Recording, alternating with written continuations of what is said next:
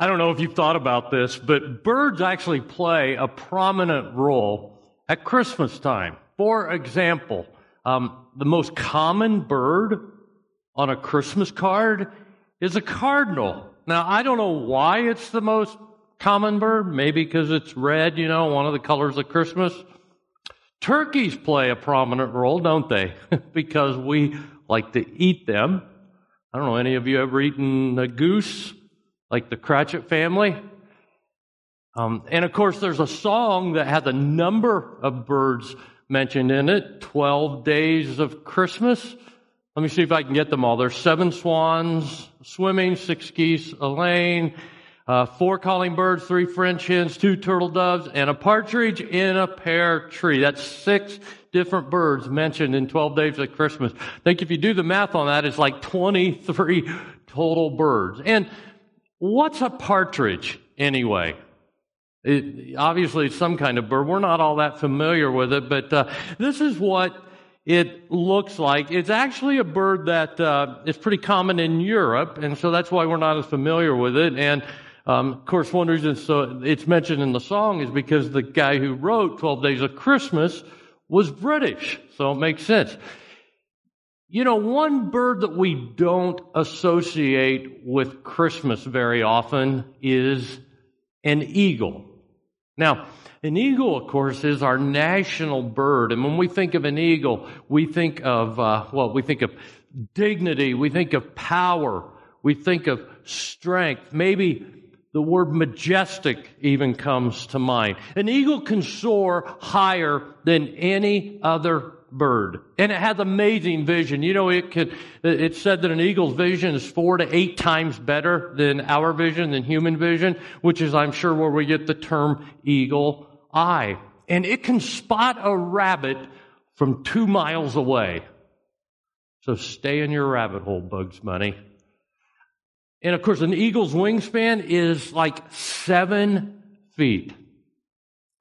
Interestingly, in the Bible, God is compared to an eagle.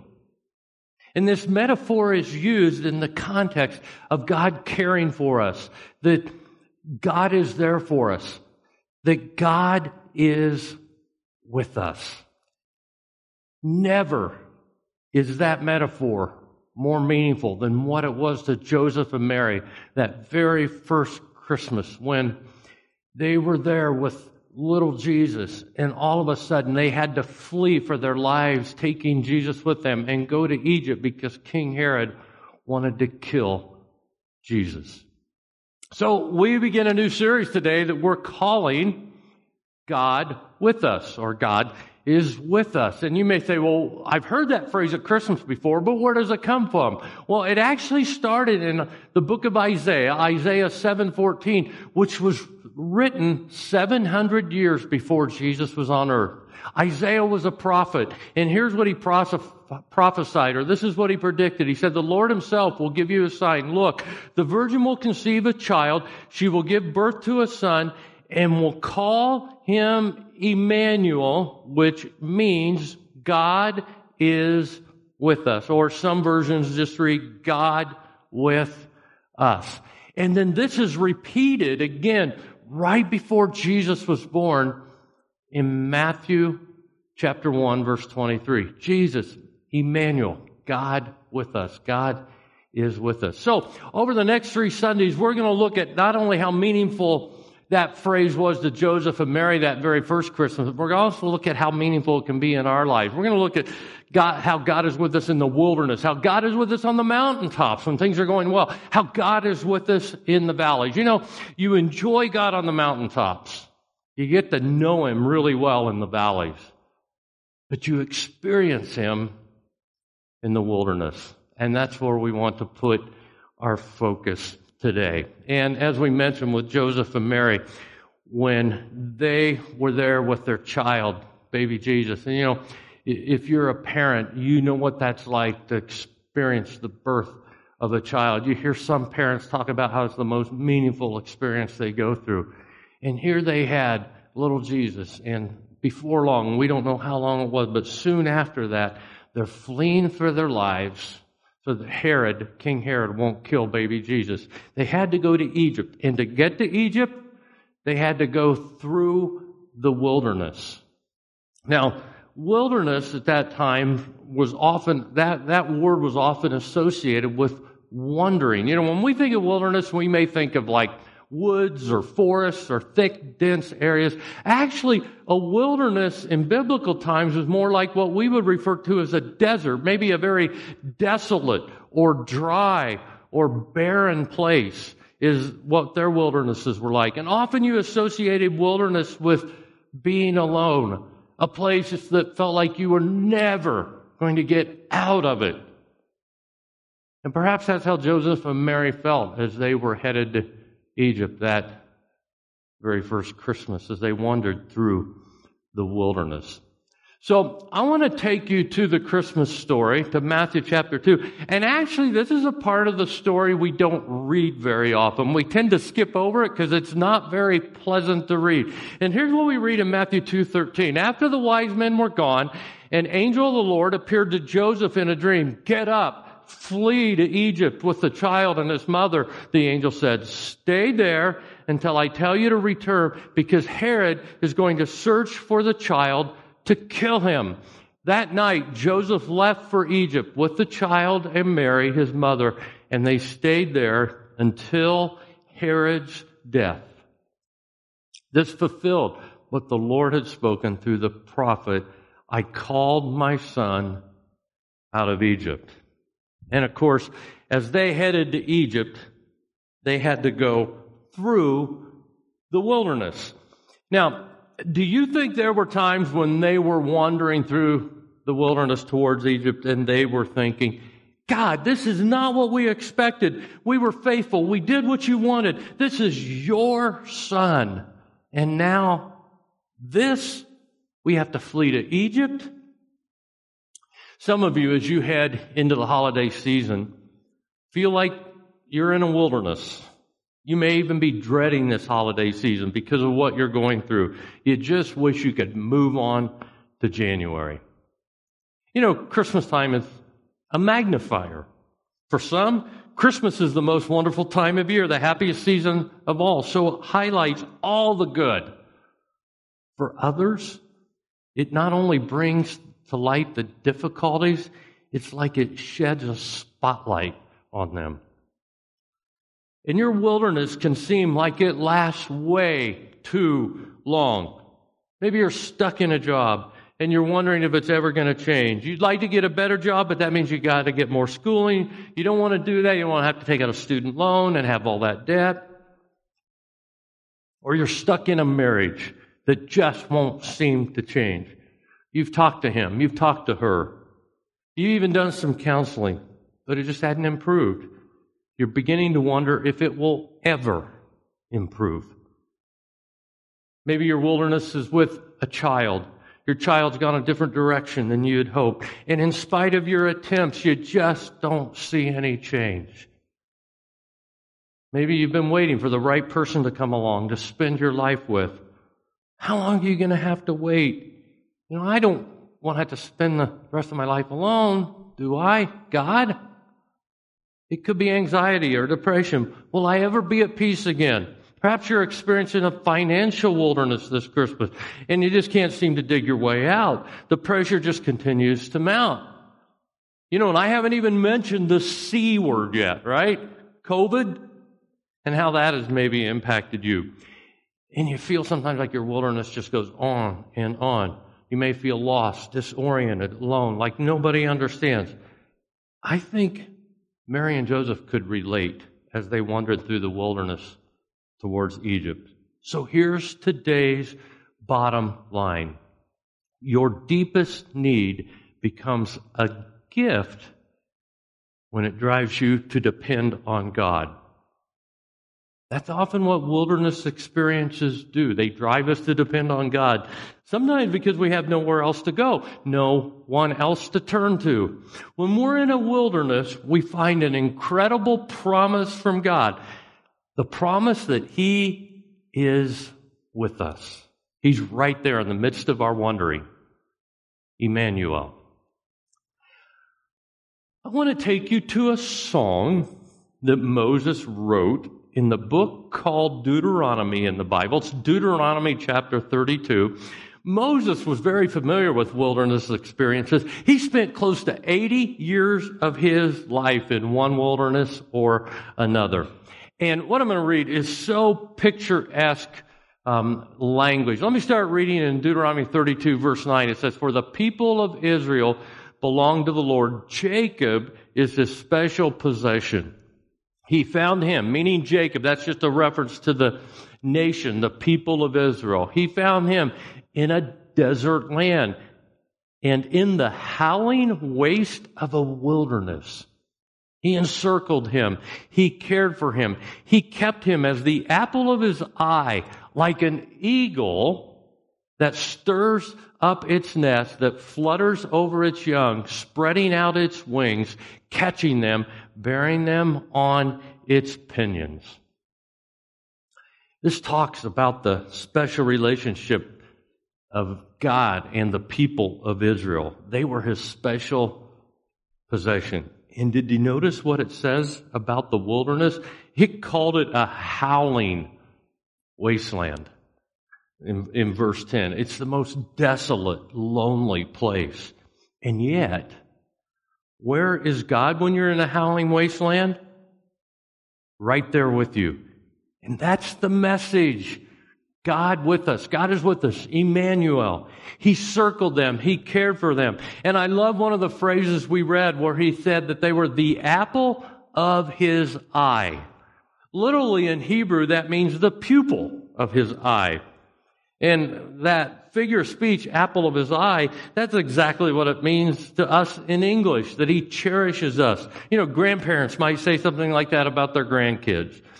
So now, in verse 11, if you want to know exactly what it means that God is with us in the wilderness, in the difficulties of life, God is compared to an eagle that cares for its young. And I love that picture eagles in that part of the world were probably a little different than the ones we have in America, but we still get the point. Um, and one of the points is you don't mess with an eagle. And you especially don't mess with an eagle that's protecting its young. Um, an eagle is not only majestic and full of power and strength, but it's also fierce.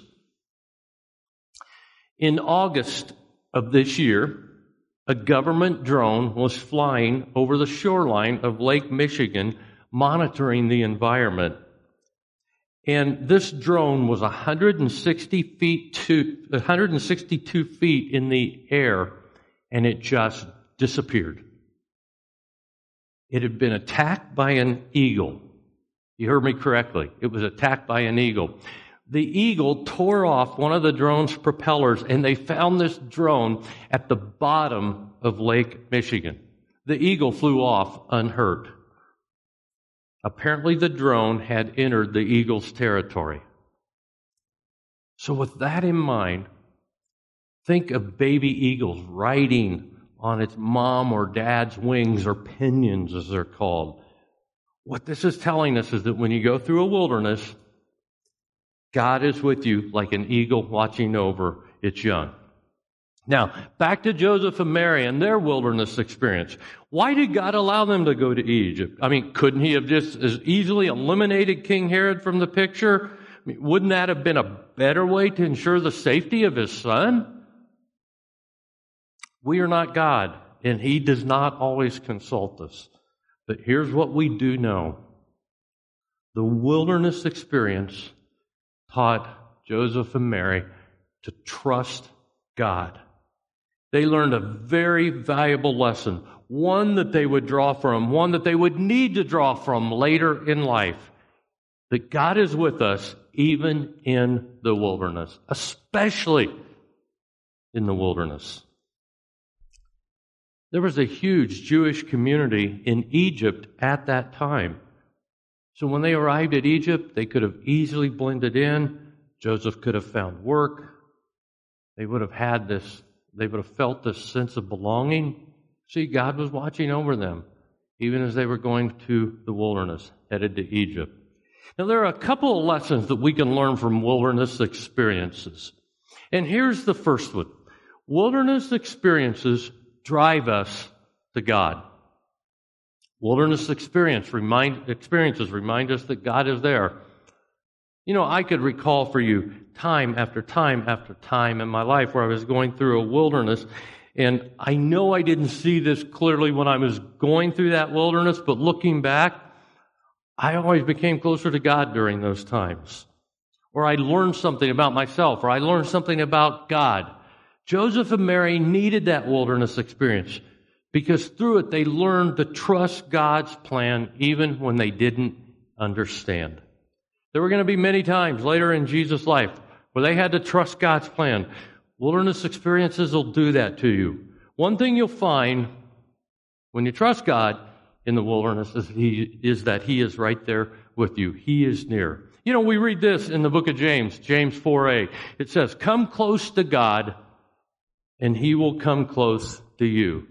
Emmanuel, God with us.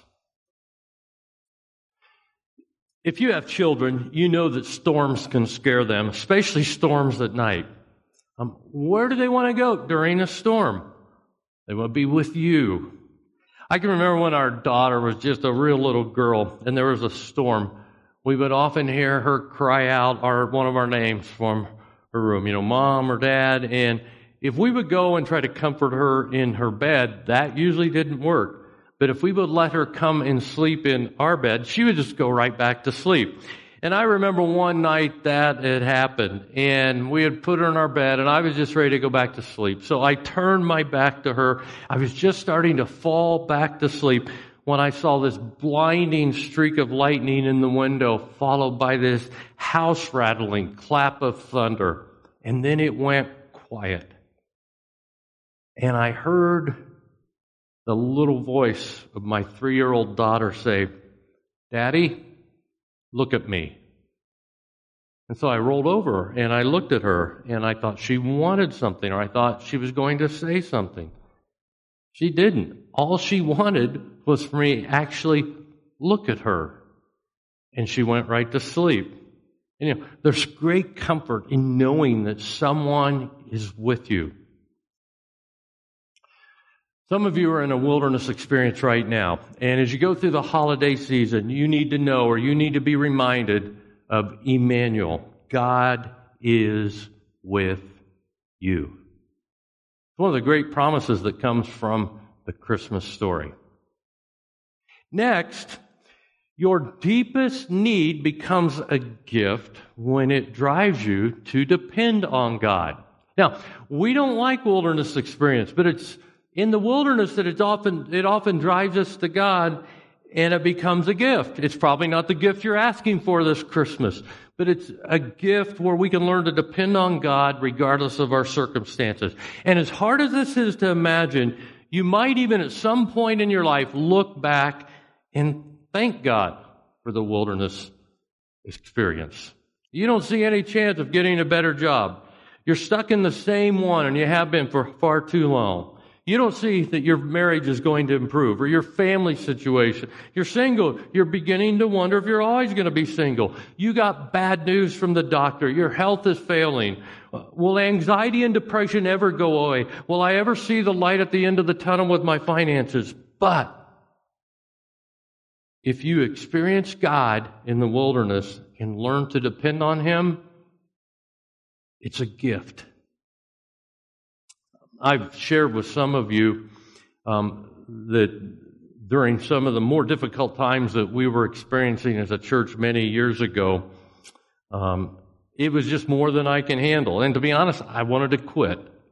So every Monday morning after the Sunday services, I had the same routine. I would go out to Brown County State Park and I would just spend the morning alone with God. And I prayed, I journaled, I walked and talked to God. Um, sometimes I would read a Christian book just to give me some perspective. I'd read my Bible, and I would tell God almost every Monday morning as I was leaving Brown County State Park, okay, God, I'll give it one more week. I'll serve as pastor for one more week, but we're going to meet again next Sunday, and we're, or next Monday morning, and we're going to talk about this again. And I actually did that week after week after week. And that wilderness experience lasted much longer than I wanted it to. But God taught me so much about myself, about Him, taught me how to depend on Him. And you know what? Looking back now, years and years later, those were some of my best times with God. My deepest need became a gift. And God wants that for you too. If you're going through a wilderness this holiday season, Emmanuel, God is with us. I'd like to pray. God, how I thank you for that uh, incredibly meaningful and important name, God with us. God is with us. And as we go into this Christmas season, my prayer is that for those who especially need it, maybe they're going through a wilderness right now or have been for the last few days or weeks or months or even years, that they could just understand that you are right there caring for them, watching over them. You are with them. And God, even if this Christmas or holiday season is a difficult time, I pray that we could experience you in new ways, meaningful ways, because of that promise, Emmanuel, you are with us. And Jesus, it's in your name that we pray. Amen.